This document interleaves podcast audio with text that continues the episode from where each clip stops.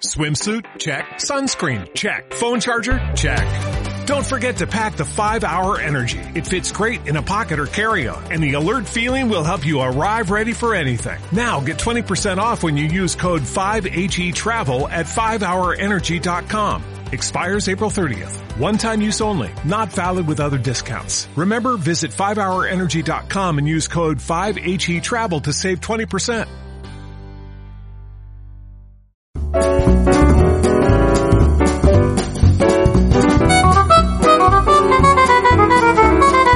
En la cabeza de Goya.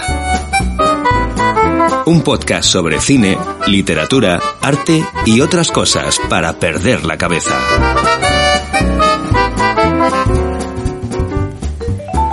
Buenas tardes a todas, bienvenidos al capítulo 1 de En la cabeza de Goya.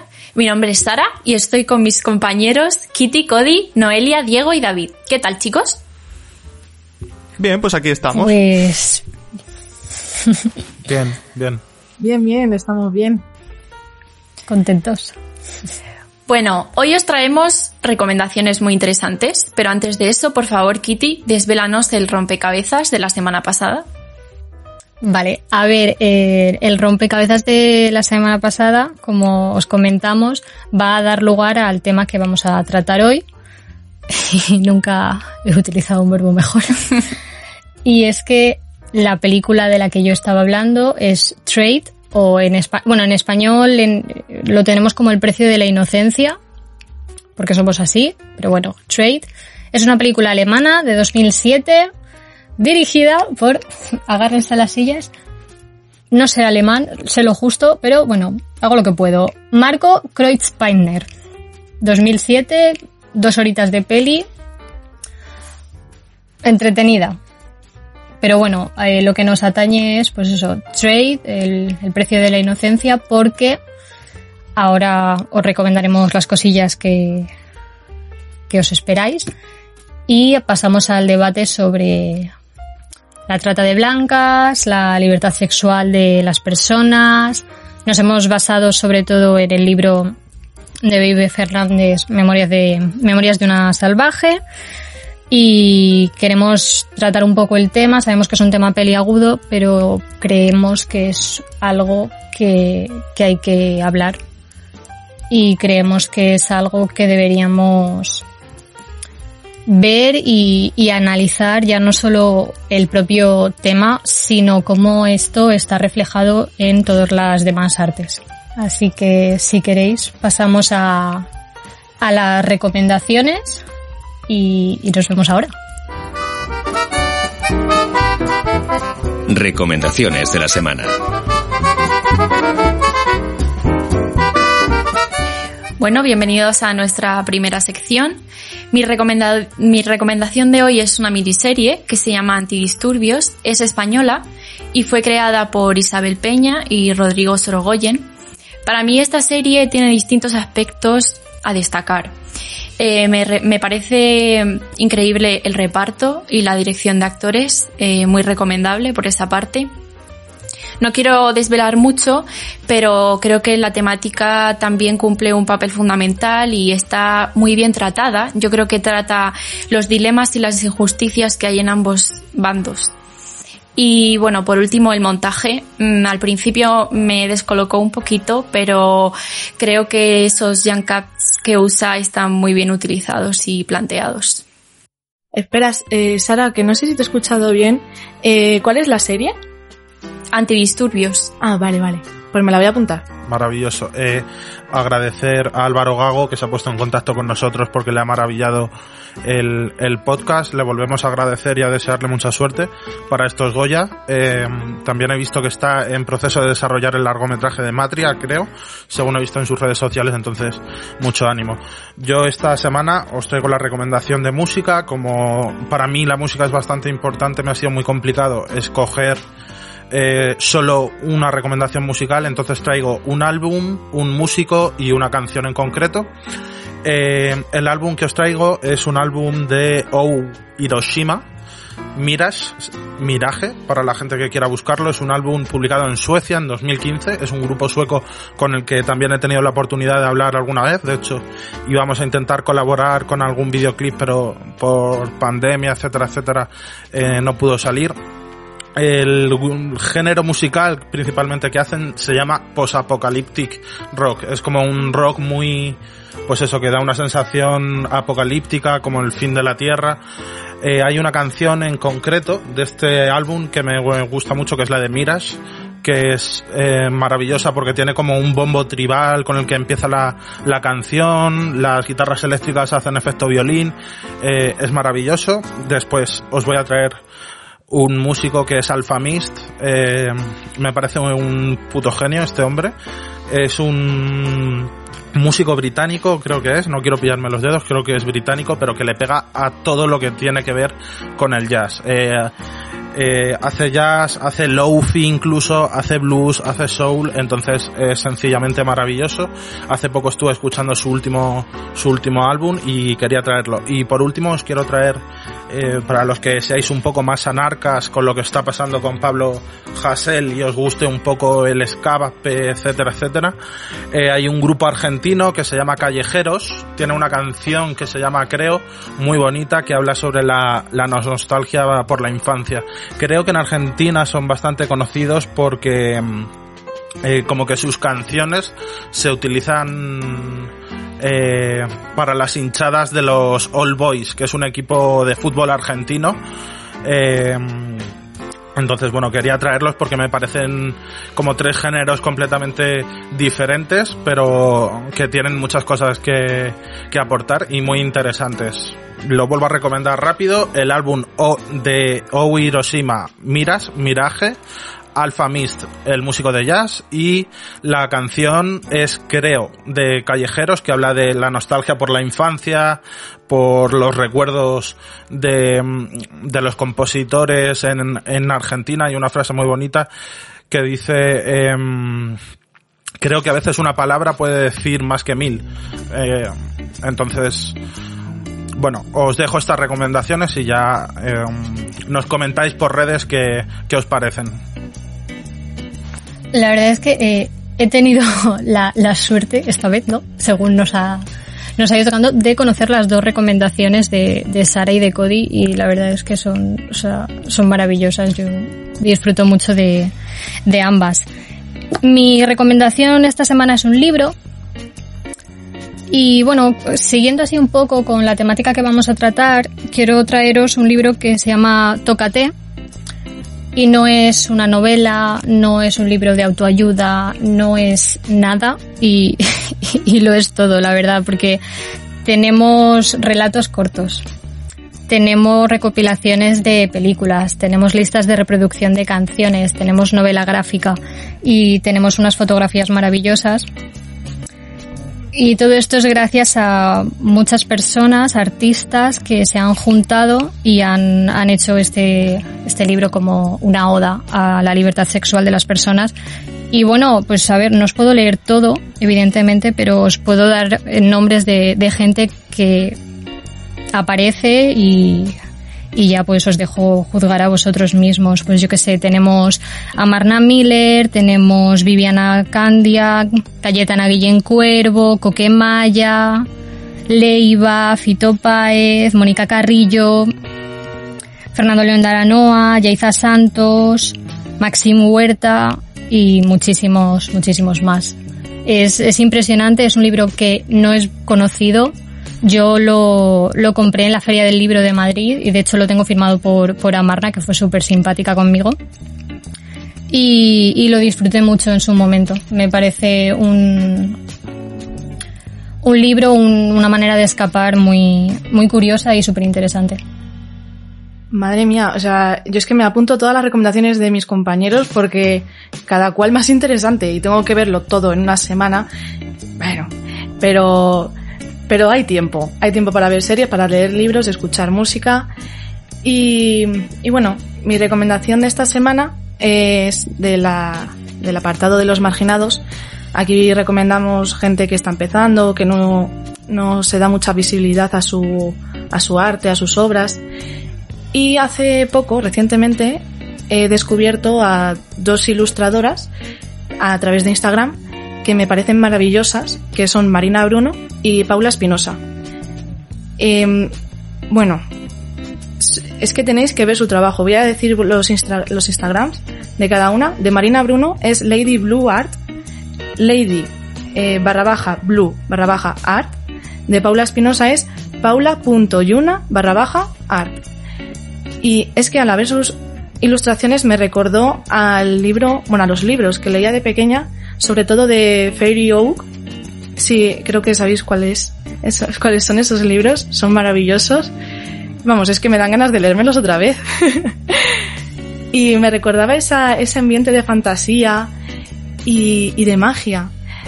Y bueno, que quiero darles visibilidad a su trabajo porque son maravillosas. Bueno, yo esta semana voy a recomendar un cortometraje francés que está en blanco y negro y lo podéis ver en Filming. El título es Edmond era un burro, de Frank Dion. Dura 15 minutos y va sobre un hombre al que le hace bullying en el trabajo, eh, sobre todo por ser diferente a los demás. Entonces un día le ponen un, un gorro de papel con forma de la cara de un burro, por así decirlo, y bueno, el resto no lo voy a contar porque, como el propio nombre indica, es un cortometraje, entonces tenéis que verlo porque además son 15 minutos. Y así juzgáis por vosotros mismos. Y ahí está mi, recomendación de la semana.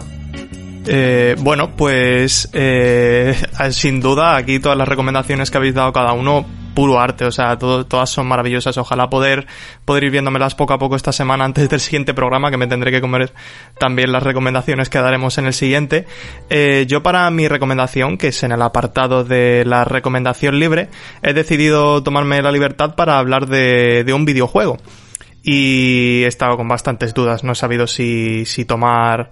Eh, he tenido muchas, muchas ideas, podría haber hablado de la que siempre hablo, pero bueno, me, lo he guardado para otro momento. Yo vengo a hablaros de Rime, que es un videojuego desarrollado por Tequila Works, que es una empresa española. Un juego precioso porque al principio parece que, te cuenta una cosa, pero realmente es mucho más profundo de lo que parece. En su inicio parece, es un juego en el que, en el que controlas a un chico joven que, que está varado en una isla y, y en su inicio lo que tenemos que hacer nosotros es pues acompañar a nuestro personaje en, en, su aventura para descubrir en el sitio en el que está, realizar puzzles para, para avanzar por la isla, descubrir nuevos escenarios. Y no quiero contar mucho más porque realmente este juego, aunque he de decir que en el, en el apartado tanto visual como sonoro, la música, o sea, en el diseño es simplemente precioso porque es tan, digamos que te llena tanto la vista y estás tan ensimismado que te mete muchísimo en su mundo y te hace preguntarte muchísimo el sitio en el que estás, por qué estás ahí. Y mola muchísimo porque le ayuda mucho esta estética tan desarrollada y tan, tan bonita le ayuda a que luego poco a poco, cuando te, te, vayas dando cuenta de, de, qué es lo que ocurre en este videojuego y cuáles son digamos, el lore que se esconde detrás de, del universo cuando te, te das cuenta de, de, de, lo que es, pues, simplemente es bestial. Bueno, pues después de estas magníficas recomendaciones, damos paso a nuestra sección principal, el debate. El debate. Bueno, pues nuestro tema de hoy, ya nos lo ha adelantado Kitty, eh, va sobre la trata de blancas y surgió por el tema del libro Memorias de una salvaje. Fue escrito por Baby Fernández, que es una activista online, escritora, criminóloga, especializada en violencia de género, en crimen organizado. El libro nos cuenta la historia de Cassandra, una chica joven cuyo padre es asesinado y ella se ve en la obligación de trabajar en un prostíbulo para pagar las deudas que dejó su padre. Allí conoce a las chicas que trabajan y entabla una relación, por lo que se propone acabar con esas redes de tráfico de mujeres. Antes de dar paso a mis compañeros para que me comenten qué les ha parecido el libro, porque he sido bastante insistente en que se lo lean, eh, me gustaría decir que creo que es un libro duro, y es un libro necesario. Independientemente de que nos guste o no nos guste la forma que personalmente deja mucho que, de, que desear y creo que es criticable, creo que el fondo que tiene es muy importante para lo que estamos viviendo hoy en día. Pues yo tengo que decir que si no fuera por Sara no me habría leído el libro. Porque, bueno, no sé, eh, tenía como prejuicios. Ya pensaba que por tratarse de una influencer de Twitter, además, el libro pues no me iba a gustar. Que iba a estar escrito de una manera muy sencilla. Bueno, a ver, sí que está escrito de una forma sencilla, pero está bien que sea así para que pueda llegar el mensaje a todo el mundo. Pero también pensaba que la historia iba a ser muy simple. Y, la verdad que me ha sorprendido muchísimo. O sea, me ha enganchado la historia en un punto que se me ponían los pelos de punta. Entonces tengo que dar las gracias a Sara por recomendármelo. Eh, coincido en lo que ha dicho Noelia, en Noelia, perdón, sobre que de no haber sido por Sara no me habría leído este libro. Y la verdad es que yo personalmente también lo agradezco porque me parece me parece una historia de estas que que en parte te marcan, si bien es cierto que, que bueno, la, escritura y, no es quizás la, la, más desarrollada, por así decirlo, además de que esto es algo que, dicen en numerosas críticas que he leído tanto de, de lectores habituales como de alguna crítica, creo que he visto por ahí, que no está escrito de la mejor manera quizás. He de decir que me parece un libro que sí, estoy totalmente de acuerdo en que es necesario porque te hace plantearte unas cosas y te hace darte cuenta de que aunque conozcas muy bien el mundo, a la vez no lo conoces tanto y quizás deberías poner de tu parte para, para, para entender cómo, cómo es. Pero bueno, de esto yo ya intentaré ir comentando poco a poco, que si no me adelanto. A ver, yo quiero decir que evidentemente es un libro que tiene esa característica, ¿no? Es un libro que está escrito con una finalidad que yo personalmente creo que es llegar a la gente. Y cuanta más gente lea esto, más gente va a, despertar. Más gente va a, decir, hostia, es que, es que esto es así. Y, es, es, es, muy triste, es muy triste porque sí que es cierto que, a ver, yo tengo que decir que es un tema que a mí siempre me ha llamado mucho la atención, siempre he leído muchas cosas sobre la sexualidad en general y este tipo de problemas.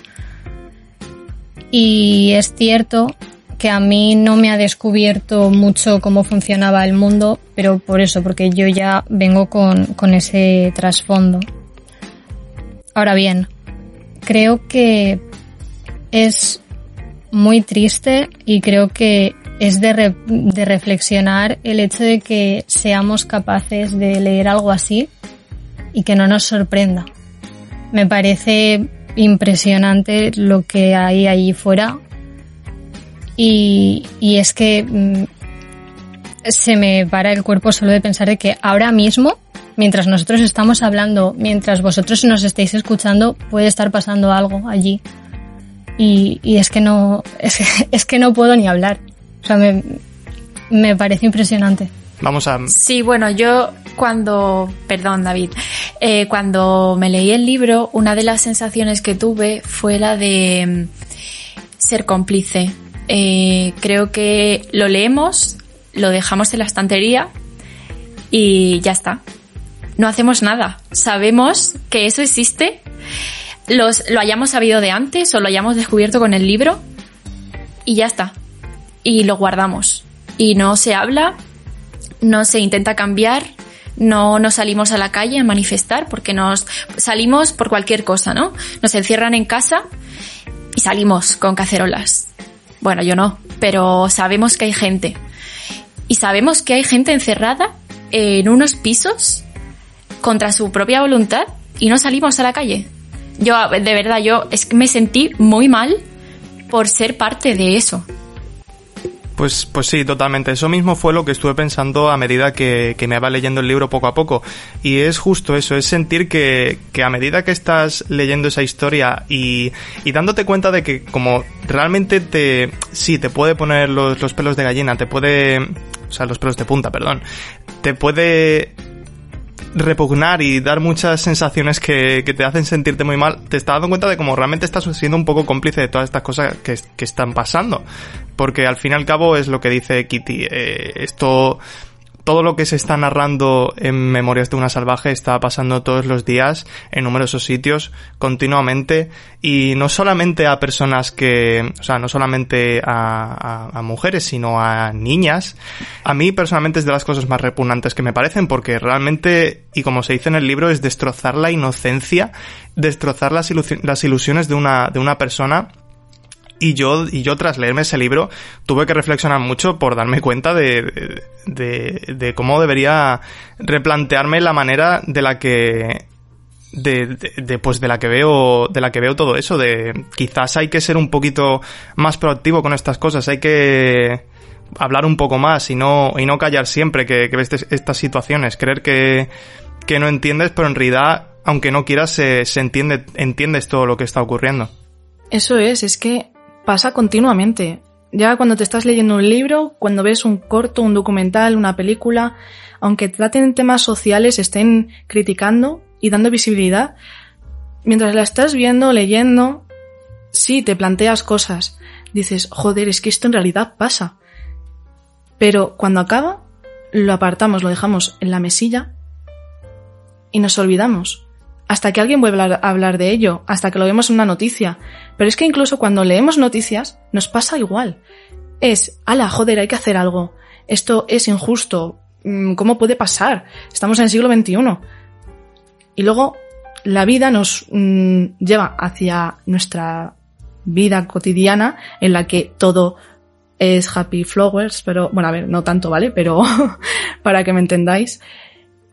Y ¿Y qué pasa ahora? ¿Qué hacemos? ¿Qué podemos hacer nosotros? Pero es que la, única herramienta que tenemos nosotros para conseguir cambios es hablar y manifestarnos. Yo creo que es lo que podemos hacer. Mm, yo voy a hablar poco durante el podcast porque creo que como hombre no debería hablar mucho de este tema. Creo que este tema lo deben defender mujeres eh, porque son las que entienden mínimamente lo que tienen que vivir esas otras mujeres a su vez. Aún así voy a decir varios apuntes el problema de que exista la, la, trata es básicamente porque hay gente que la consume. Esto es como si en Estados Unidos o en Ámsterdam, por ejemplo, hay datos oficiales que demuestran que cuando se legalizó el cannabis, los consumos de cannabis bajaron alrededor de un 20-25%. Es decir, mmm, si no hay gente que lo consume, no es necesario no es necesario.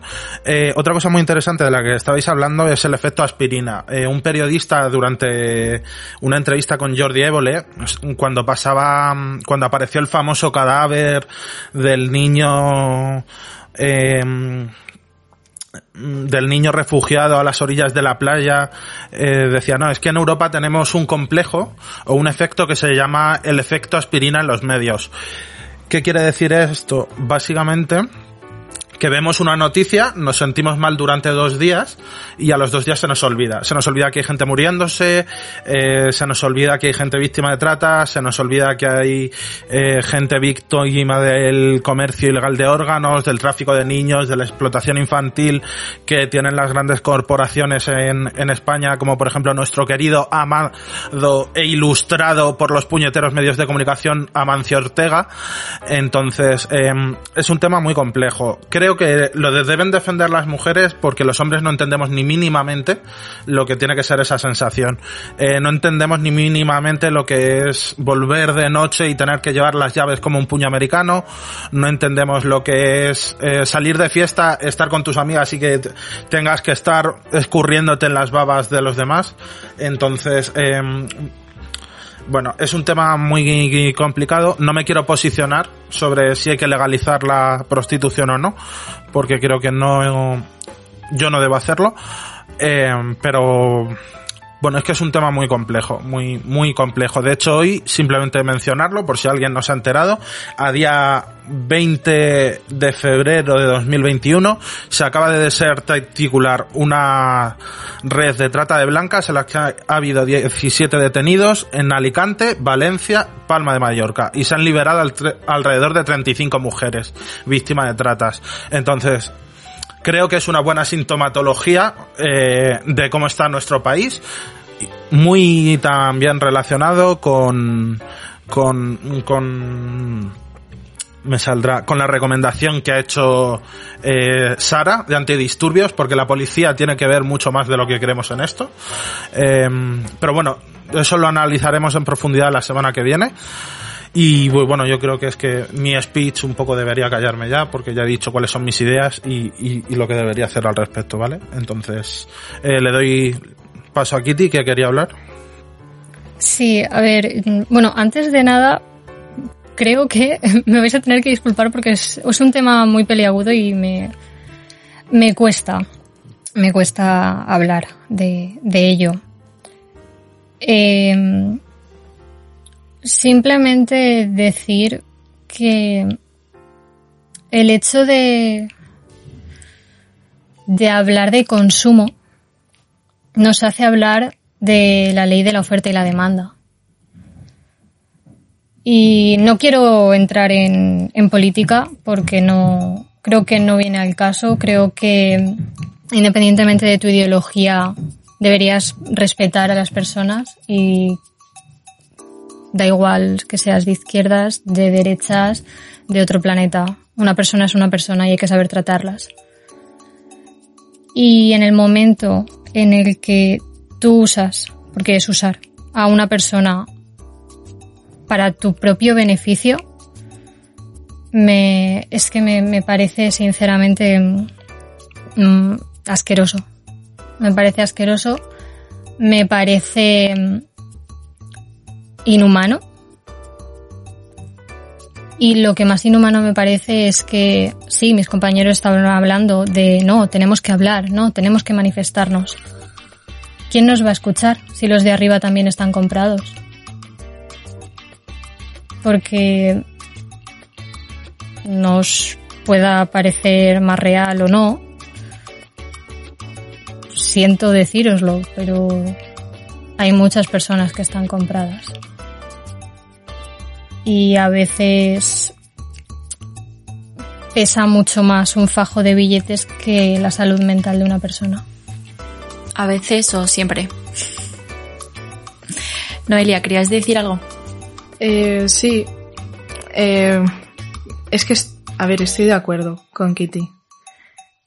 Mm, pero me deja en, en una postura que no quiero pensar que nada de lo que haga, por mínimo que sea, no va a llevar a ningún sitio, ¿sabes? Es como...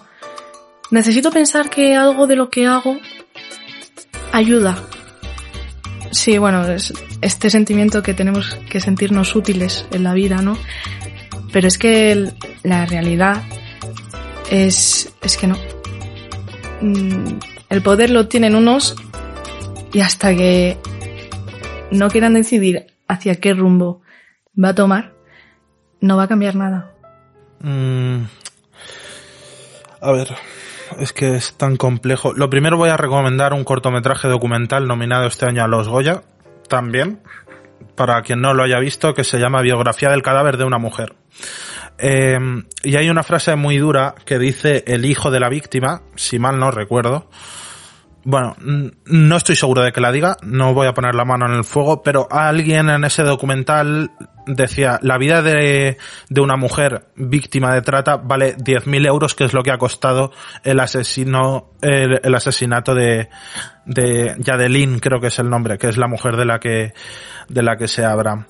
Eh, entiendo lo que quieres decir, ¿no? Eh, de que es necesario reformar el sistema, de que las cosas cambien, pero estamos en un sistema que yo no veo muy bien cuál es la solución.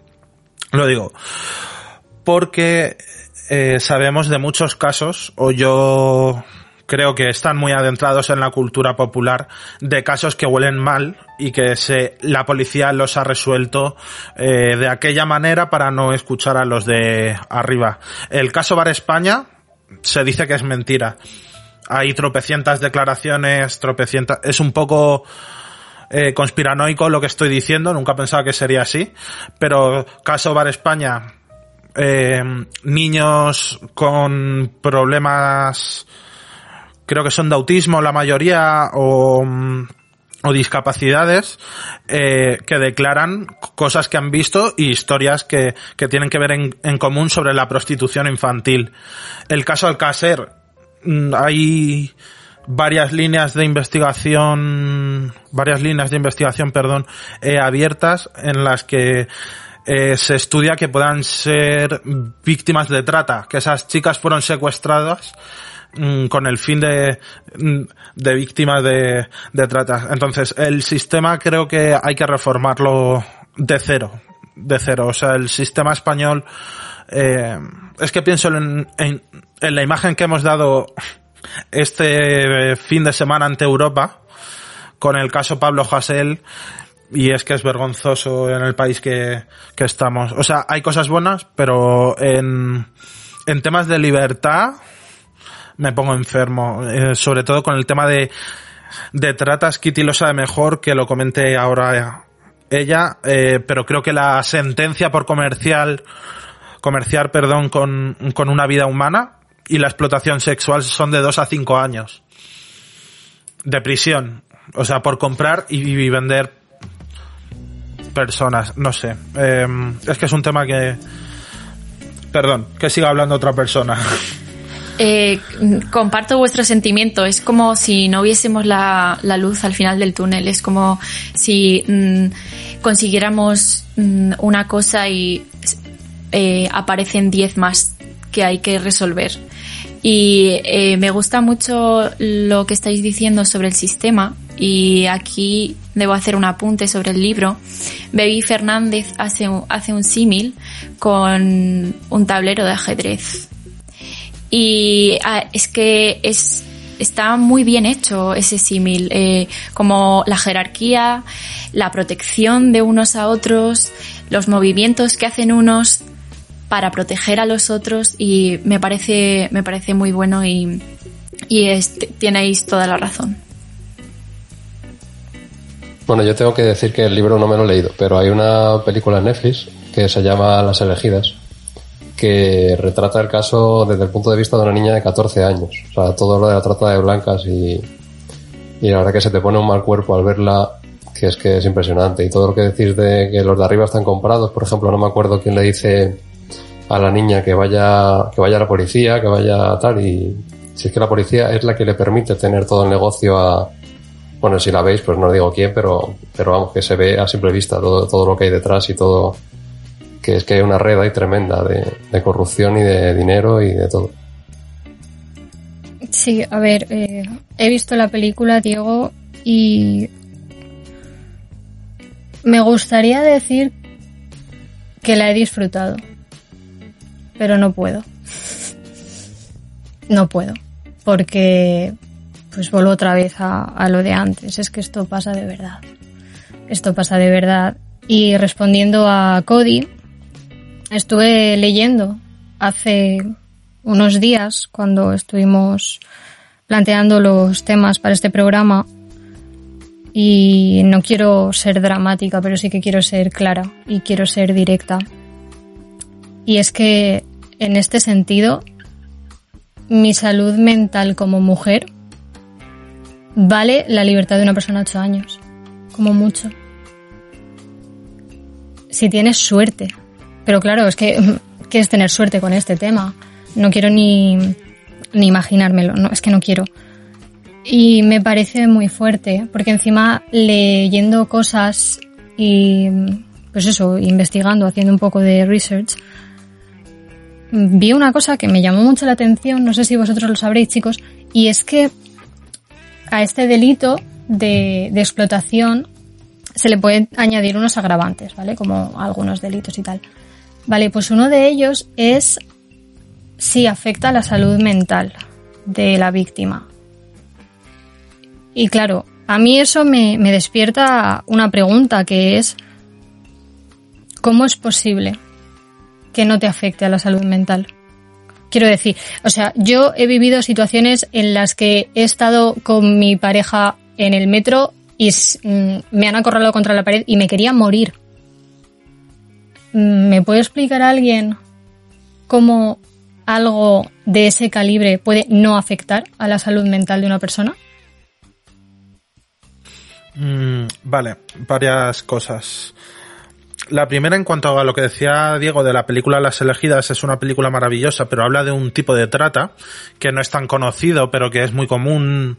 O sea, no es conocido en la cultura popular, en la gente que no sigue los medios, pero que se, cuando te interesa un poco este, este tema lo descubres, que es la trata de, de blancas mediante los lovers boys los lover boys son como falsos novios que se echan estas chicas, las seducen, las captan en sus redes y después las venden. Entonces, eh, esa gente directamente me parecen sociópatas. O sea, o psicópatas, o... Mm, me parece gente que no está en sus cabales. Si a alguien le interesa, eh, que indague sobre estos famosos lover boys.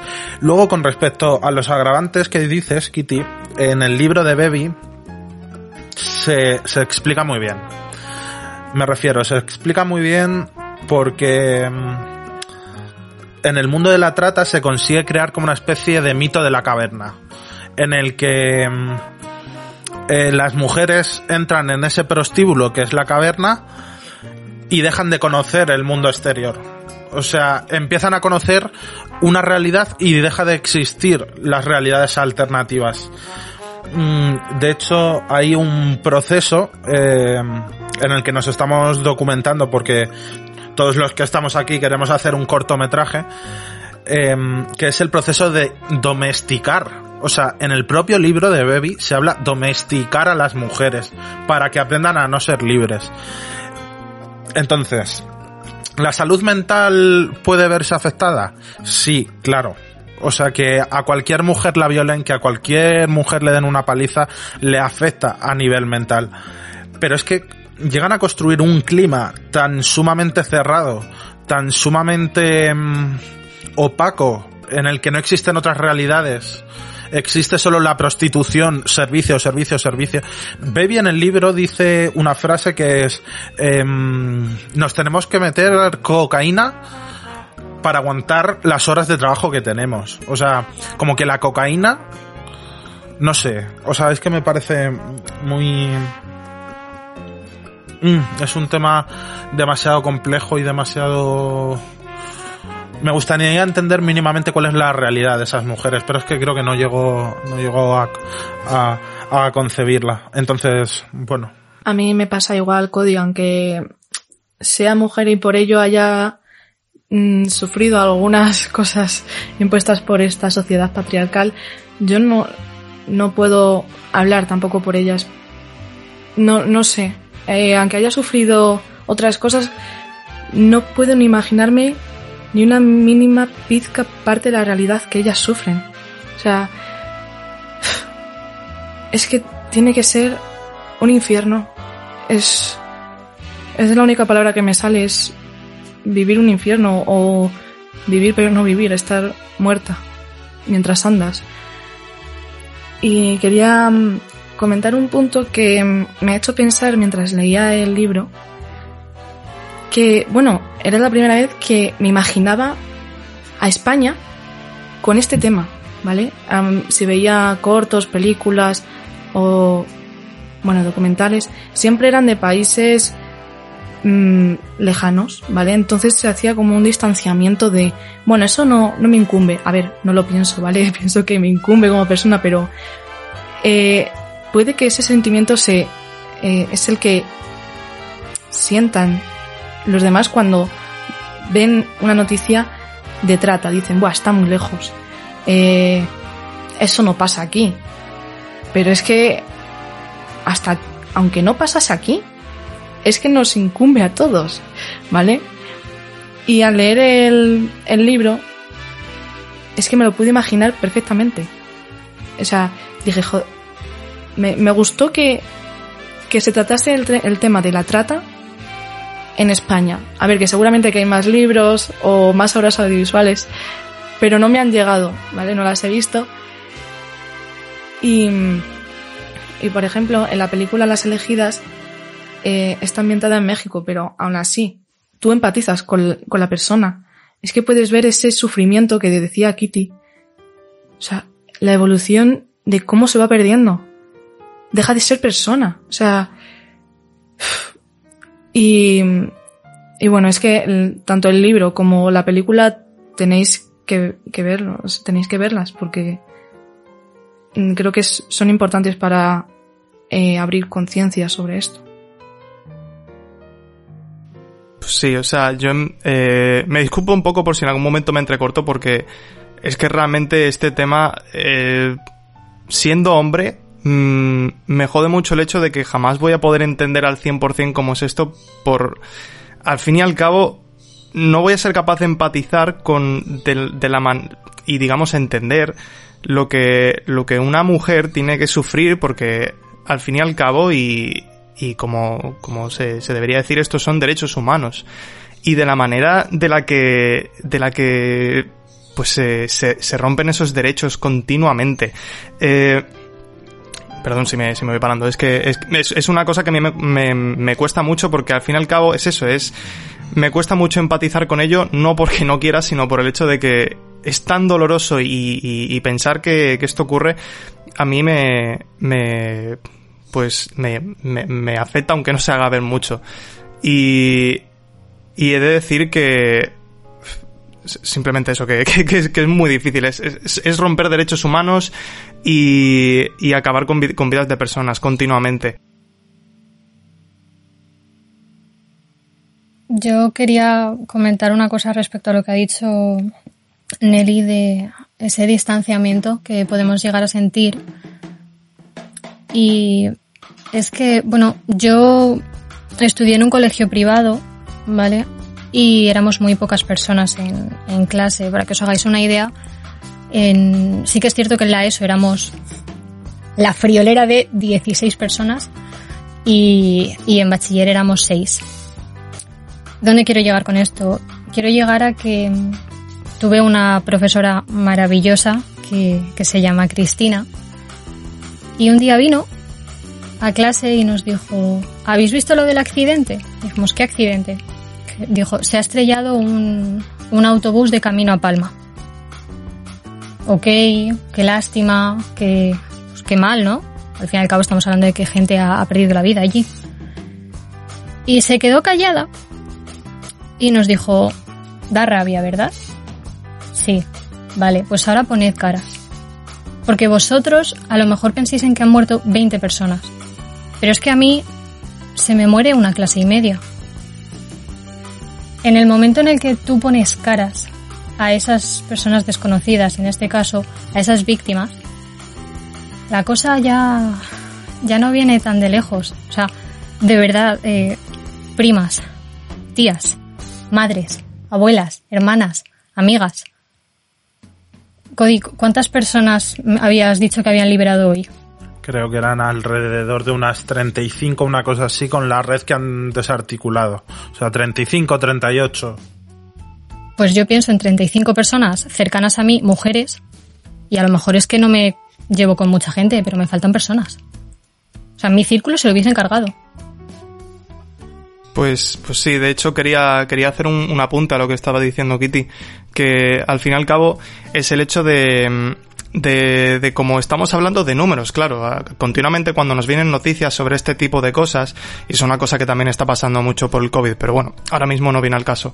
Eh, lo que quiero decir es eso, que cada vez que nos dan la noticia de, de una redada, de que han desarticulado eh, una red de, pro de, prostitución o una banda o cualquier este tipo de cosas, nos están hablando de números, no, no estamos conociendo caras, pero al fin y al cabo no solamente tenemos que pensar en esas personas que han en esas personas que, que, pues que han estado viviendo esa realidad, sino también en las familias, las familias que han, que no han sabido dónde están, dónde están sus hijas o sus, o sus madres o sus familiares.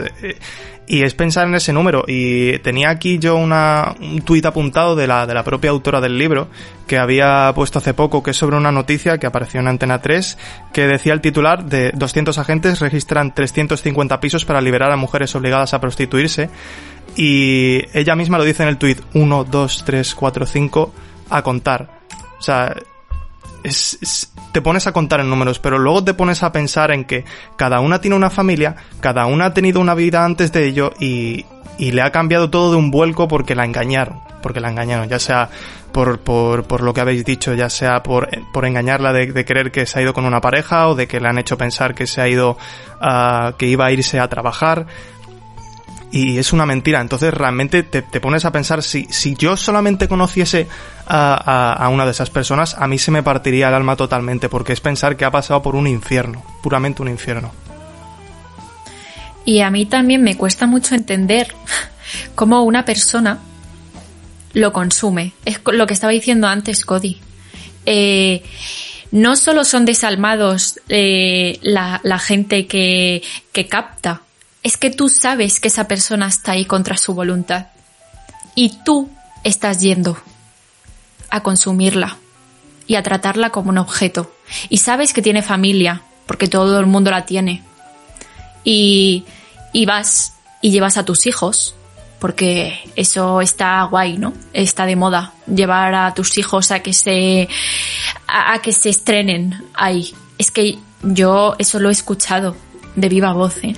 No no es un número que haya escuchado por yo ahí, no, no. Sí. Yo conozco, conozco a personas de nuestra edad que lo consumen. Y es que me parece hasta el doble de desalmados. O sea, peor, porque es más cruel todavía. Porque los que captan están ganando dinero, pero es que tú estás pagando. Es que es increíble. Amén. Por favor. Es, a ver, ¿por dónde empiezo? Eh, con lo que ha dicho Sara, de conocemos gente, a lo mejor no es cercana, pero es cercana de los cercanos que consumen estos servicios, entre comillas. No sé cómo llamarlo. Madre mía. Bueno. Y es que seguramente se refugian en... No, si ella lo hace porque quiere. Ella es libre de elegir. ¿Sabes? Si no, no estaría ahí. Es que me dan unas ganas de levantarme y dar una hostia. Cualquiera que lo diga sé que no, no serviría de nada porque quien mantiene ese discurso se refugia en él como un clavo ardiendo porque sabe que si lo suelta se va a dar cuenta de la realidad y va a ser muy dura. Bueno, jo, eh, iba a hablar de tantas cosas, pero es que este tema es, es que eh, estamos mientras en una reunión por Meet nos vemos las caras y estamos como suspirando, diciendo, madre mía, mmm, tapándonos la boca. Y, bueno, con respecto a lo que ha dicho Kitty también de esa presión social de mantener relaciones, sobre todo a edades tempranas. Eh, es que, es que, mira, a ver, hay cosas que no quiero decir, pero es que mmm, hay un daño en cada comentario y en cada broma que se hace desde que somos pequeños. Se piensan que son comentarios inofensivos. Eh, bueno, eso se te pasa cuando eches un polvo, no sé qué. Mm, bueno, estos comentarios que han dicho mis compañeros, por ejemplo, al final se integran en las cabezas de los pequeños. Que los pequeños ya no son tan pequeños dentro de poco, que son adolescentes y que esos adolescentes seguían por influencias, por ver quién es el más gallito, eh, más machote o, bueno, más popular, vamos a llamarlo así también. Y, pasan de las palabras a la acción. Y lo hacen. Y es que se las buscan para conseguirlo, que son muy inteligentes, subestimamos, subestimamos a los niños y a los adolescentes, pero es que son muy inteligentes. Y al final, esto es un ciclo vicioso que solamente hay que, bueno, se puede corregir con la educación, pero es que aún así habrá personas que no quieran educarse. Sí, a ver, bueno, antes de nada, creo que me vais a tener que disculpar porque es, es un tema muy peliagudo y me, me cuesta me cuesta hablar de, de ello. Sí, o sea... Eh, Simplemente decir que el hecho de, de hablar de consumo nos hace hablar de la ley de la oferta y la demanda. Y no quiero entrar en, en política porque no creo que no viene al caso. Creo que independientemente de tu ideología deberías respetar a las personas y da igual que seas de izquierdas, de derechas, de otro planeta. Una persona es una persona y hay que saber tratarlas. Y en el momento en el que tú usas, porque es usar, a una persona para tu propio beneficio, me, es que me, me parece sinceramente mm, asqueroso. Me parece asqueroso, me parece mm, inhumano. Y lo que más inhumano me parece es que sí, mis compañeros estaban hablando de no, tenemos que hablar, no, tenemos que manifestarnos. ¿Quién nos va a escuchar si los de arriba también están comprados? porque nos pueda parecer más real o no, siento decíroslo, pero hay muchas personas que están compradas. Y a veces pesa mucho más un fajo de billetes que la salud mental de una persona. Bueno, eh, para quitarle un poco de hierro al asunto, voy a intentar hacer otra recomendación cinematográfica que reflexiona sobre este tema, eh, que es un documental de Isabel Ocampo que se llama Serás hombre, que habla sobre, sobre la sociedad machista en la que hablamos y como un artista eh, va buscando los pasos del proxeneta que ha prostituido a su madre.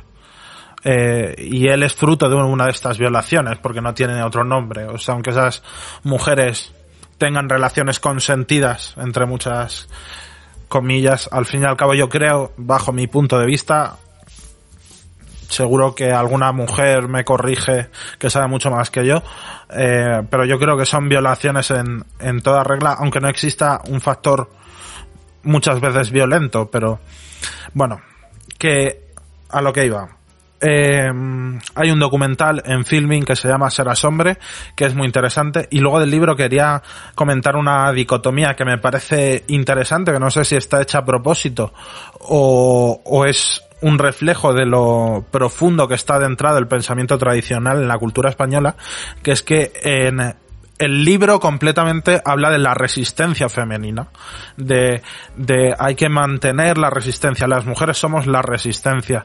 Y el personaje de, de Cassandra no tiene como una evolución hasta la mitad del libro, o sea, está encajando todo, es un personaje en cierto modo sumiso que encaja, pero que actúa como resistencia.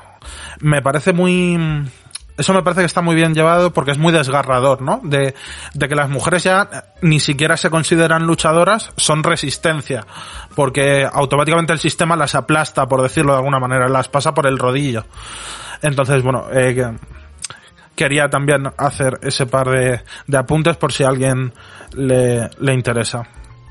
Pues sí, Cody, eh, yo creo que estoy de acuerdo con lo que dices, porque al fin y al cabo es verdad, no, no hay un, no hay un desarrollo del personaje hasta la mitad y, yo estaba incluso un poco, no impaciente, pero, pero deseando que ocurriese ese cambio. Eh, he de decir que, que sí, al fin y al cabo el sistema, que el sistema y yo, digamos que quiero recalcar un poco lo que han dicho antes Noelia y, Kitty, que que es, que sistema y que al fin y al cabo esto es cosa de la sociedad y no solamente de la sociedad de ahora, sino de lo que arrastra históricamente y, esto, y esto seguramente que, que, que, lo habéis estudiado muchas mujeres. Yo no, no estoy diciendo nada nuevo, estoy diciendo lo que, lo que se ha dicho siempre. Esto es algo que viene desde antes, es la sociedad que, que lo ha traído históricamente y, y ha sido la educación de los padres, de, de los hijos que, que han creído en lo que, lo que, lo que sus padres o sus amigos o los, o los padres de sus amigos han dicho y luego han visto, pues obviamente, la ventaja que supone aplastar a, a otra persona. Y, eso es lo terrible de, todo ello. Yo estoy de acuerdo con, con Cody y con David en el sentido de que al ser hombre pues nunca vamos a poder llegar a empatizar tanto, ¿no? Al- con las mujeres y todo eso, pero, o sea, ¿cómo podemos acabar con todo esto? Si viene lo que dice David desde hace mucho y todo y ¿qué podemos hacer para, para, para acabar? Porque no podemos ir Educación. persiguiendo por ahí a... Claro, pero ¿cómo lo cambias a todo el mundo si ya sabes? Porque Es complicado. Eh, Sí. Kitty quiere hablar primero, ahora hablo yo sobre la educación un poco. Sí, a ver, eh, he visto la película, Diego, y me gustaría decir que la he disfrutado, pero no puedo. No puedo, porque pues vuelvo otra vez a, a lo de antes, es que esto pasa de verdad. Esto pasa de verdad. Y respondiendo a Cody, estuve leyendo hace unos días cuando estuvimos planteando los temas para este programa y no quiero ser dramática, pero sí que quiero ser clara y quiero ser directa. Y es que en este sentido, mi salud mental como mujer vale la libertad de una persona de 8 años, como mucho. Si tienes suerte. Pero claro, es que, ¿qué es tener suerte con este tema? No quiero ni, ni imaginármelo, no, es que no quiero. Y me parece muy fuerte, porque encima leyendo cosas y, pues eso, investigando, haciendo un poco de research, vi una cosa que me llamó mucho la atención, no sé si vosotros lo sabréis chicos, y es que a este delito de, explotación se le pueden añadir unos agravantes, ¿vale? Como algunos delitos y tal. Vale, pues uno de ellos es si afecta a la salud mental de la víctima. Y claro, a mí eso me despierta una pregunta que es, ¿cómo es posible que no te afecte a la salud mental? Quiero decir, o sea, yo he vivido situaciones en las que he estado con mi pareja en el metro y mm, me han acorralado contra la pared y me quería morir. Mm, ¿Me puede explicar alguien cómo algo de ese calibre puede no afectar a la salud mental de una persona? Antes de que Cody hable sobre la educación, me gustaría hacer un apunte de lo que has dicho primero, de lo de la mujer sumisa para complacer al hombre. Y voy a leeros un poema muy pequeñito de Rupi Kaur, de lo que recomendé la semana pasada. Voy a leerlo en español porque creo que, que es muy cierto y muy importante. Te han enseñado que tus piernas son una parada técnica para los hombres, que necesitan un sitio donde descansar, un cuerpo disponible para invitados, pero nunca llega alguien que quiere quedarse. Eh, el, el libro es, es esto, o sea, creo que es muy importante leerlo y, y es, es que es muy cierto esto que, que estás comentando. Te dejo, Cody. Me viene perfecto, eh, agradezco que te hayas adelantado porque yo quería hacer otra recomendación cinematográfica, como sé que nos escucha gente que le gusta el cine, que tiene una relación muy estrecha que es, eh, perdón, con la ed- educación, que se llama mm, La Última Virgen, es un cortometraje de Bárbara Farrer, eh, en el que... se habla de esa competitividad que existe entre las mujeres, de esa necesidad que existe en cierto modo de ser las primeras adultas en el mundo de los niños. El cortometraje habla de, de cómo un grupo de amigas empuja, porque lo que hace es empujar a, a, a la protagonista a mantener relaciones con un chico. Es una especie de, de bar mitzvah, por decirlo de alguna manera, en el que hasta que no le haces una mamada a un chico o no te lo revientas en el baño, eh, no eres una mujer. Eh, entonces creo que eso también, el, el, me parece que está muy bien tratado el ejemplo el ejemplo de la educación, de, de cómo la educación no solo está en los hombres, que muchas veces nos centramos en, en, que solo está en el hombre, es que está en un sistema completo. Es que está en, en todos los estratos. Es que estamos hablando de que el cortometraje está protagonizado por niñas que tienen 14, 15 años en la diégesis. O sea, con respecto a la educación que quería hablar, es necesario hacer una reforma em, educativa muy profunda. Em, el problema que mucha gente lo dice y que yo discuto a veces con mi padre y me dice que no es así, que con Franco se vivía de otra manera. Yo por supuesto no voy a decir que se vive igual que, que, como con Franco porque no, no lo he vivido, pero sí es cierto que eh, yo creo que existen todavía trazas de ese sistema, de esa sociedad. Existe trazas de... Aunque España es uno de los países más, mm, más progresistas del mundo, aunque paradójicamente parezca que no, eh, fuimos los primeros en aprobar el matrimonio homosexual, los primeros en aprobar una ley de, transexualidad, incluso en otros aspectos fuera de los temas de género. Eh, y de la educación sexual somos pioneros, como la, la medicina somos pioneros, eh, hicimos el primer trasplante de cara del mundo, el primer trasplante de, de corazón, eh, nos pusieron un límite para 2019 de las cantidades de, de, de médula que se tenían que, que donar y en unos cuantos meses eh, superamos por tres veces las cantidades. Creo que hay que hacer reformas serias en el sistema educativo. Enseñar, eh, dejarnos de autobuses que vayan por el centro de Madrid, por el centro de, de, Barcelona diciendo las niñas tienen vagina, los hombres tienen pene, eh, dejarnos de esas gilipolleces y enseñarles a los niños que los géneros están ahí porque están, porque alguien los ha los ha impuesto en cierto modo y, y hablar también desde la infancia de no maltratar a la mujer, de no someter a la mujer, de no... Eh, había otro cortometraje, no recuerdo el nombre, pero os lo buscaré, ahora lo digo, que es una niña francesa relatando cómo las niñas no pueden jugar al fútbol en el patio. Y cómo solo hay un niño con el que se meten porque las deja jugar. O sea, mm, en fin, eh, con, y ya por último, con respecto a lo que ha dicho Kitty, quiero hacer un apunte por si no ha quedado claro que yo creo que sí, pero por si acaso existe em, en el mundo de la sexualidad, por decirlo de alguna manera, una parafilia que es la de el someter a otra persona o el de que te sometan. Eh, con eso nos referimos al tema de, de, someter a la mujer como una parafilia sexual en la que todo está consensuado, incluso hay contratos eh, hay contratos reglados que se firman de esto puedes hacerlo, esto no. Incluso hay algunas parafilias sexuales que son incluso la fantasía de pagar por mantener relaciones, que eso me lo ha explicado Kitty antes de sentarnos a hablar del podcast. Entonces, eh, simplemente aclarar que nos referimos a las parafilias sexuales, que son respetables, cada uno con su sexualidad hace lo que le da la gana mientras no perjudique a terceros, eh, como es el tema de la prostitución, pero bueno, que es que es muy complejo. Eh, vuelvo a recomendar La Última Virgen de Bárbara Farré, disponible en Filmin, para quien quiera verlo.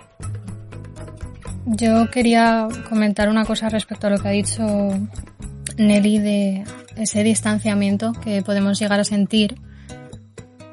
Y es que, bueno, yo estudié en un colegio privado, ¿vale?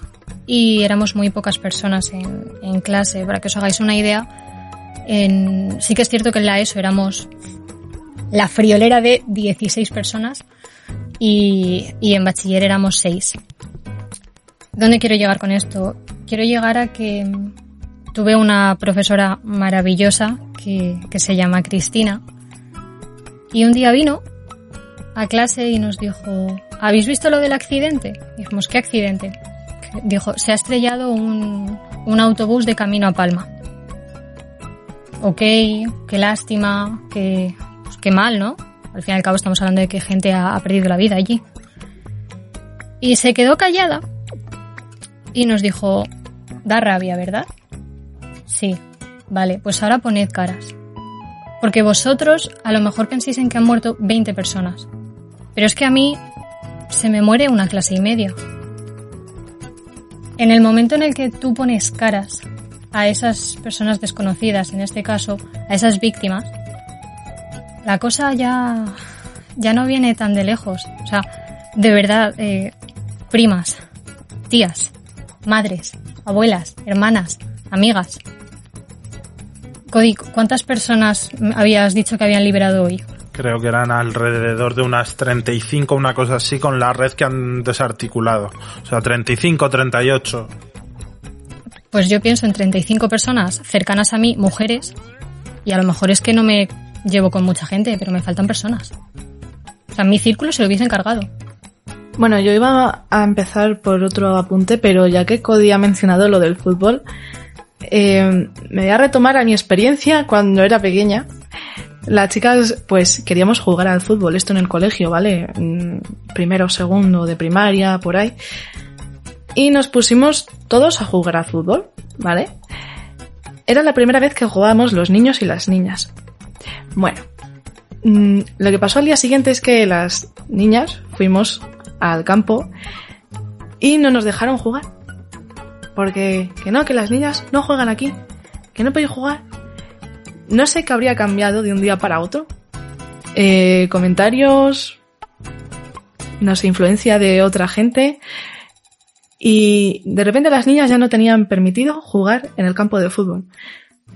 Y nos pusimos a, en un pasillito estrecho a jugar al fútbol, nosotras. Ese era nuestro lugar. Bueno, y también con el tema de educación, es, es verdad, o sea, no solamente se ve la mala educación por parte de los hombres, también de las mujeres. O sea, está claro. Eh, es un sistema que nos ha educado a todos. Pero uno es el opresor, eh, uno a veces hace opresor de sí mismo también. Y mm, eh, una cosa que ha dicho Kitty de una amiga suya que no se veía guapa, no se veía guapa cuando salía de fiesta, también me ha hecho recordar a, a, un, a un suceso que viví con dos amigas mías en Málaga que salimos a pasear, ¿vale? No salimos de fiesta, salimos a pasear. Así que yo me puse una falda y nada, nos fuimos a tomar algo a una terraza y luego fuimos para casa. ¿Qué pasaba? Que nos llevaban siguiendo dos chavales mucho tiempo, así que fuimos por otra zona. Seguían persiguiéndonos. Fuimos por una zona más, más transitada. Siguieron persiguiéndonos. Bueno, así hasta que llegamos a casa. Al día siguiente íbamos a salir de fiesta, esta vez sí. Y me quería poner una falda, porque lo había pensado antes de hacer la maleta. Digo, esta falda es para este día. Y me vi en el espejo y dije, no, no, o sea, no te pongas una falda, porque a ver si va a pasar lo mismo que ayer. Yo me quedé, sí, sí, es una cosa. Y al final me puse pantalones. Pero es que dio igual. Dio igual para los comentarios, toqueteos. Dio igual. Um, bueno. Y quería llegar con esto a alguna parte. Ahora se me ha ido un poco. Pero... Así, vale. Eh, en el libro, que también habla mucho sobre los comportamientos, hay un, momento en el libro que se menciona una apuesta que hace un chaval mmm, para conseguir mujeres, algo así, ¿vale? Es que me lo leí hace ya unos meses y, no me acuerdo bien, pero era el tema de apostar con tus amigos a ver si mmm, consigues a esta o entra la eh, y no, si lo consigues, eh, ¿qué? Es que, es, es, que no puedo ni expresarlo con palabras porque mi mente choca tanto. Es como... ¿Quién te ha enseñado eso? Vamos a ver. No, pero es que al final se ve reflejado en, muchos ámbitos de la vida. Hasta en los medios de comunicación, en la familia. Y... Y quería, quería hacer mención a esa parte del libro porque también hace mención al día a día de, de una mujer y, y, de cómo se comportan mmm, otros hombres machistas, ¿vale? Así que, que, lo recomiendo más aún, que no solamente mm, habla sobre la trata, sino de todo el sistema que nos rodea. Vale, me parece maravillosa la recomendación que has hecho de reafirmarla. El cortometraje al que me refería se llama Espacio, es de Eleanor Gilbert, es un cortometraje documental donde la mujer se sienta a hablar con su propia hija. La que cuenta el relato y los hechos es su propia es su propia hija. Yo voy a contar una cosa que no debería contarla porque no tengo ya mucha relación con esa persona, pero voy a contar una anécdota que le pasó a una antigua amiga mía en relación con esto de las apuestas.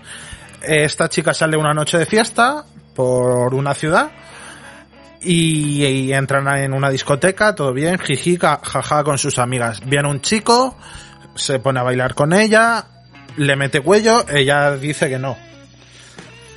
Mm, pues lo que pasó a continuación es que fueron rotando el grupo de los cinco amigos a ver cuál mm, colaba, a ver cuál se dejaba.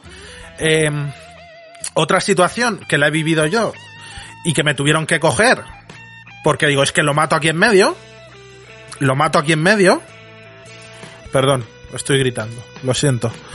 Eh, otra situación que yo tuve que, beber, mm, que vivir y que mm, me tuvieron que coger de verdad porque digo, lo mato, es eh, salimos de fiesta, unos amigos yo, unas amigas y yo, y bueno, como que hay uno que tiene intenciones con una chica, la chica no quería porque no le atraía a ese chico, porque no le apetecía, porque el motivo que fuera que es irrelevante, le tuvo que hacer tantas cobras que llegó a contarlas. Que ya cuando escuché algo del estilo, vamos a por la octava, digo, mira, es que, es que me voy a ir cinco minutos fuera porque te voy a abrir la puta tapa de los sesos aquí en medio de la discoteca, hermano. Entonces, bueno, que me, refiero, que por mucho que vayamos de progresistas, la, la, la población joven, la población que somos artistas, que normalmente los artistas tienden más a ser de izquierdas que, que de otras ideologías, eh, no. Con las mujeres seguimos siendo igual de gilipollas los hombres. Me incluyo porque yo seguro que tengo micromachismos, si se pueden llamar micro, porque yo creo que son machismos a secas y ya está. No existen micromachismos. Eh, entonces me disculpo si sirve de algo y por favor reflexionar. Los chicos que estéis escuchando este podcast, pensad en vuestras madres, pensad en vuestras hermanas, eh, pensad en esas mujeres que veis seguro alguna vez en un polígono industrial cuando pasáis por el coche, que todos las hemos visto. Pensad que tienen familias, pensad que tienen hijos la mayoría de ellas, que muchas están aquí y no quieren estar aquí en esas condiciones, han venido buscándose una vida mejor. Pensad antes de llamar a una mujer puta porque no quiera tener algo con vosotros. Reflexionemos. Digo pensad, pero me incluyo, ¿eh? Porque yo, yo también seguro que lo hago. Entonces, por favor, por favor, lo pido como hombre, ya que no nos lo pidan las mujeres. A ver si diciéndolo un hombre, un chico, nos hacemos caso. Es que eso es un poco triste, la verdad. Siempre el, el discurso Sí. no cuela si no viene de un hombre. Ya lo he vivido ¿eh? con mis ojos. Exacto. Que lo mismo que ha dicho una mujer, Exacto. no, nadie le hacía caso y de repente lo dice un hombre y dicen, ah, sí, sí, sí, es verdad. Es como, ¿qué pasa? ¿Que no me tomas en serio o por qué? No, no lo entiendo si el discurso es el mismo. Es, es... Uf, sí, chicos, chicas, chiques, pensemos todos. Yo, yo me incluyo también, ¿eh? Vale, simplemente Es eso. Eh, Kitty, perdona. No habla, habla, habla. Es que me, me, me parece indignante, de verdad, y, y sinceramente a- me, me alegro de que hayáis sacado estos, estos temas porque así puedo, puedo aunarlos en, en la siguiente reflexión y es que Noé mencionaba, pues eso, me voy de fiesta y es que da igual lo que me ponga. Me van a silbar, me van a gritar cosas que en su cabeza, por lo que quiera que sea, creen que nos van a gustar. Eh, y bueno, ya no quiero entrar en tema manos. Yo me acuerdo, eh, también es verdad, a ver, yo soy una persona que he salido muy poco de fiesta porque no es un mundo que me, me llame mucho la atención, pero yo he tenido mis noches. Y me he ido y he vuelto a las tantas. O no he vuelto. Digamos que ya enlazamos, ¿no? Y me acuerdo de, de un verano, pues no sé, que tendría 15, 16 años. Yo, es que es eso, yo empecé a salir muy, muy jovencita, 11, 12, luego tuve un parón y volví a los 15. Y me acuerdo de, de una noche en la que salimos por, por el pueblo, era una fiesta bastante conocida en lo que viene a ser Mallorca, y me encontré con mis compañeros de, de clase. y me acuerdo de, de un chico que, que, que, le quiero mucho, la verdad, Caos, si me oyes, hola. y me dijo, hombre, pero ¿qué haces tú por aquí? Si, si tú no sales, si tú no sabes bailar, si siempre lo dices. Y yo entre risas le dije, bailar no sé, pero soy experta en dar codazos en los huevos. y cuando no estaba comentando lo que le pasó a ella, yo me he puesto a reflexionar sobre esto y es que si, si yo tenía que hacer eso, era literalmente para que no me agarrasen de la cadera y me pusiesen a bailar con vez de tú a saber quién. Y no era hasta que uno de sus colegas se metía por medio con el tío que, que no le apetece, que no quiere. ¿Qué pasa? ¿Que si te lo digo yo no, no me vas a hacer caso? O sea, al igual que te digo, pues, y, esto lo, o sea, a lo mejor pensáis que, que soy aquí, vete tú a saber, ¿no? Pero a mí me han gritado por la calle, qué buena estás, y yo, pues sí que es cierto que tengo mis días, ¿no? Y justamente, pues este tío, eh, tuve la suerte de pillarme en un día en el que yo iba, pues, mmm, iba calentita. Y me giré y le dije, no hace falta que me digas lo buena que estoy. Ya lo sé, en mi casa tengo espejos. Toma. Eh, si queremos que nos digan lo guapas que estamos, lo guapas que somos, o lo que sea, uno, si no te piden opinión, a veces no es necesario darla. Y creo que puedo hablar en nombre de cualquier temática. Y diréis, estáis haciendo un podcast contando vuestra opinión. Yo no le he dado al play, queridos, yo no le he dado al play. y volviendo un poco al tema de, del cine y de las apuestas, quiero mencionar la película de After. Es verdad. La película de After está basada en una novela escrita por Anna Todd. Es verdad. Y es que, lo siento, ¿eh? pero termina la primera parte del libro, porque si no me equivoco son tres, cuatro, no sé, yo me leí el primero porque me flipaba One Direction, eso nació como, como un fanfic en Wattpad y yo me lo leí para ver quién era quién, ¿no? Porque es muy gracioso llamar a Harry Styles Jardín, no sé, me hacía gracia. Y el caso es que este libro termina con eso, con una apuesta. Una apuesta, vale, eh, ¿cuál es el premio? ¿Ella? ¿Su virginidad? ¿Su dignidad?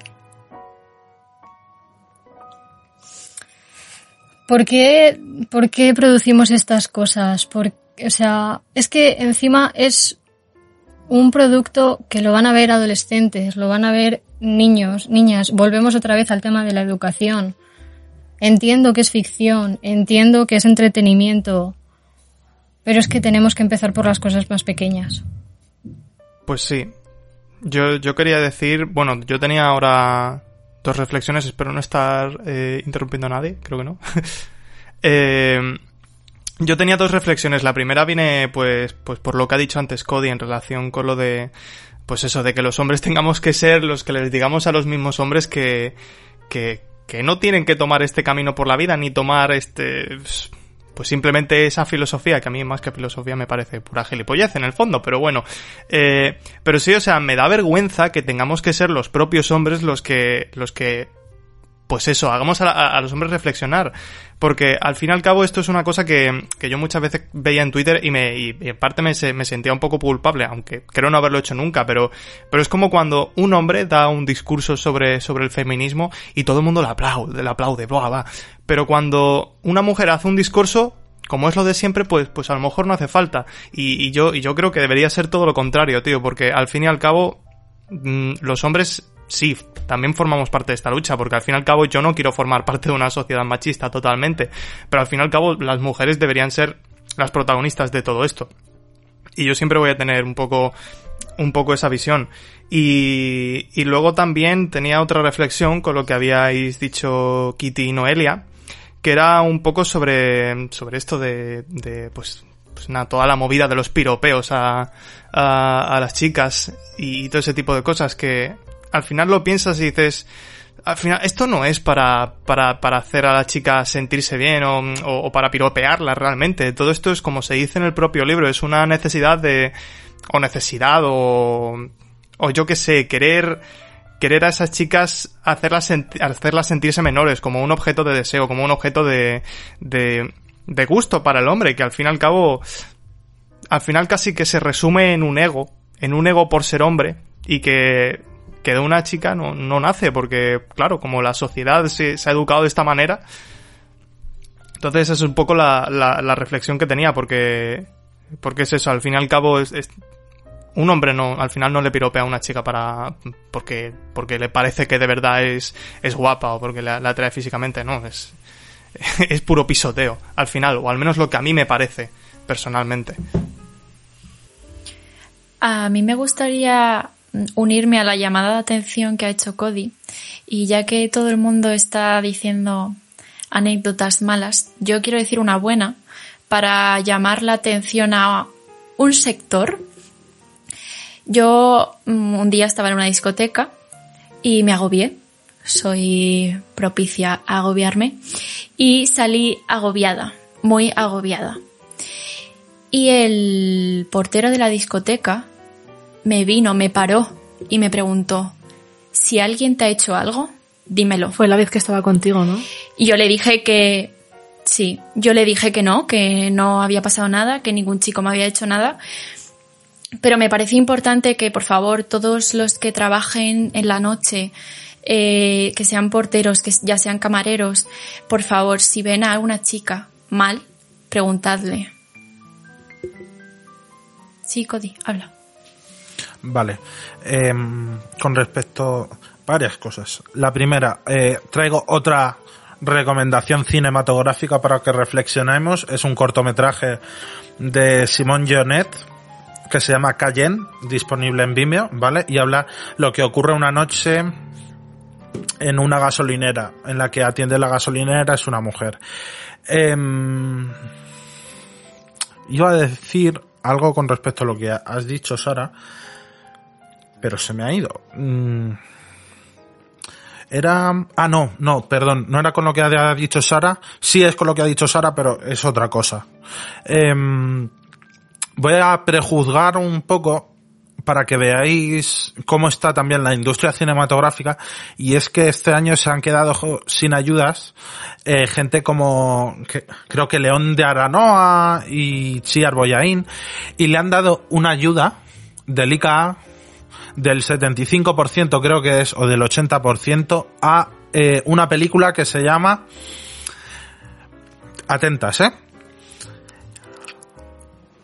De Caperucita a Loba en cinco tíos. O sea, yo qué sé. Yo qué sé. Es que si nosotros somos supuestamente los que a través de la cultura tenemos que educar, eh, hay cosas que hay que cambiar también en el sistema cinematográfico español, no solo en los medios, hay que ser crítico con, con lo que nos, nos dedicamos y, y bueno, eh, ya está era otra recomendación y decir esto que es que me pareció un poco surrealista cuando lo vimos aquí aquí en casa cuando salió la lista de, de ayudas. Yo quería añadir a, a, lo que acaba de decir Cody que mm, es cierto que la industria intenta ayudar a su manera a las mujeres pero lo siento, ¿eh? de verdad, lo siento. Pero creo que dar cinco puntos en el ICA para las ayudas solo porque haya cuatro cabezas de departamento mujeres no es una ayuda. Eso para empezar. Eh, yo quiero poner un poco sobre la mesa una situación que tiene que ver pues eso con lo que estaba comentando Cody de la industria y es que hace un año y poco me reuní con, con una de las personas que literalmente me ha cambiado la vida, que, que ya tardaba en salir, ¿no? que fue mi, mi profesor de filosofía de primero de bachiller. Yo quedé con él porque, bueno, hacía mucho que no nos veíamos y, y tal. Me preguntó cómo me iba, le enseñé unos cuantos cortometrajes que habíamos hecho. Y cuando ya llevábamos un tiempo hablando, me dijo, oye, ya sabes que yo no, no, o sea, no me da reparo preguntarte según qué cosas, porque tenemos confianza. ¿Tú te has sentido discriminada en el mundo del cine?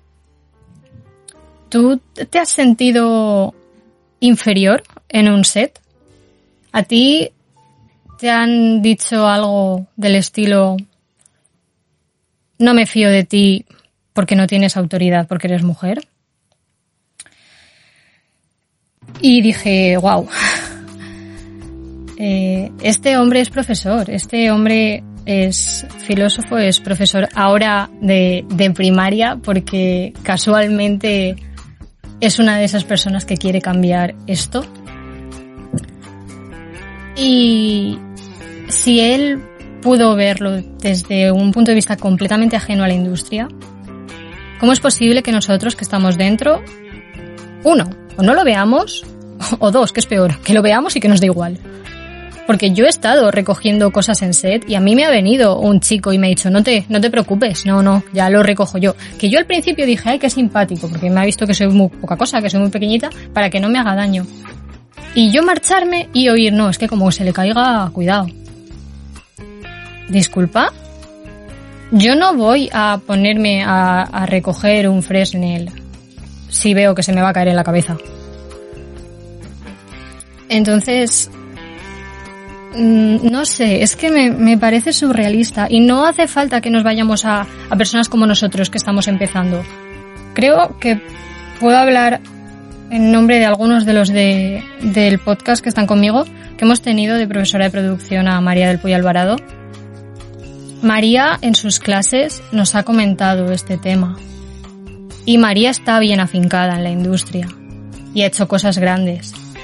Y aún así, aún así, se ha sentido discriminada. O sea, que es que da igual el éxito que tengas, da igual los mm, cortos, los largos, los premios que ganes, da igual. Porque aunque estés arriba, aunque tengas eso que todo el mundo llama éxito, van a seguir haciéndote sentir inferior simplemente por nacer de una manera. Entonces, una llamada más a, a, la gente. No dejéis que estas cosas pasen. Es cierto que ahora las mujeres estamos entrando un poco más en la industria y de hecho es cierto que a veces hay una discriminación positiva. Sí. Pero siguen pasando estas cosas y no, no deberíamos no deberíamos. Y lo siento mucho, querida academia, pero sacar un abanico rojo que ponga más mujeres no va a hacer nada. Y sí, lo ha hecho Cima, Cima lleva todo esto, sí, vale, pero mmm, menos abanicarse y más cambiar las cosas. Sí, creo que si la gente que nos está escuchando reflexionara, pensara y cambiara una cosa, ya haríamos mucho creo que, que bueno, que este es un tema que, que da para mucho porque como decía antes, no vemos la luz al final del túnel. Sí, Cody. No, decir eso, eh, reafirmar que por favor, eh, sé que son tonterías, pero que una acción muy chiquitita ayuda mucho. Esto es como con el cambio climático. Eh, sé que muchos de nosotros, en mi casa puedo decir que por suerte desde que yo he sido pequeño no, pero sé que en, en muchas casas de la gente que vive hoy en día es normal que la mujer ponga las lavadoras, limpie, cocine, eh, atienda a la familia. Si simplemente podemos ayudar y tener ordenada nuestra habitación, eh, fregar los suelos y preparar un día la comida, nuestra madre, hermana, tía, abuela que tengamos en casa lo va a agradecer.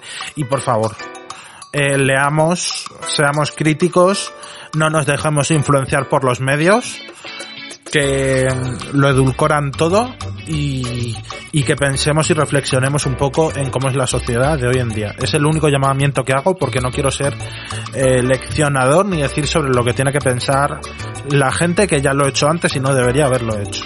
Sí, yo, yo al fin y al cabo mi, mi punto final sobre este tema es, es sobre una cosa que dice Bebi en, en las anotaciones de, su libro y es que, que al fin y al cabo, y como dice Cody, lo que, lo que necesitamos es, pues eso, intentar tirar de la bondad que hay en el mundo, tirar de la, de la bondad de las personas, de los hombres, de las mujeres y, y, ayudar siempre que sea posible, que haya siempre un, como, bueno, como algunos personajes del libro de, de de Baby Fernández como alguien que, que, sea como Ram o el camarero de, del sitio mexicano al que va al que va acá o, o como el, eh, el inspector del, del aeropuerto antes de que eh, pues, personajes así, personas bondad y, y, e intentar ayudar, poner un pequeño grano de arena para que, que las cosas que ocurren por cómo es la sociedad ocurran cada vez menos o al menos intentar negar el efecto que tienen. Sí, bueno, sí, yo creo que si nadie tiene más que añadir, eh, reafirmamos nuestro llamamiento a todas las personas, eh, como ha dicho David, como ha dicho Cody, como ha dicho Kitty. Y bueno, yo creo que podríamos pasar a, a nuestra última sección. Sí, ¿no? yo creo que sí. Sí, sí. El rompecabezas. Bueno, nos despedimos de este primer capítulo eh, con nuestra última sección, que es el rompecabezas. Como ya explicamos en el episodio anterior, va a haber un rompecabezas que dará pie al siguiente capítulo. Cada uno tendrá el nuestro, el, bueno, el suyo característico. El mío va a ser una frase de un libro, tanto un principio como un final o una frase significativa. Así que si conseguís adivinar el libro, podéis haceros una idea de la temática del siguiente programa. Mi frase de hoy es, negarse a oír una opinión porque se está seguro de que es falsa equivale a afirmar que la verdad que se posee es la verdad absoluta. Os daré una pista, el libro es de un autor masculino y se publicó por primera vez en 1859. Sé que fue hace mucho, pero bueno, eh, es fácil encontrarlo, ¿eh? que yo me lo he comprado hace poquito. Así que bueno, hasta aquí nuestro programa de hoy. Espero que os hayáis divertido, que os haya resultado interesante y nos podéis dejar vuestras opiniones, comentarios y críticas constructivas en nuestras redes sociales.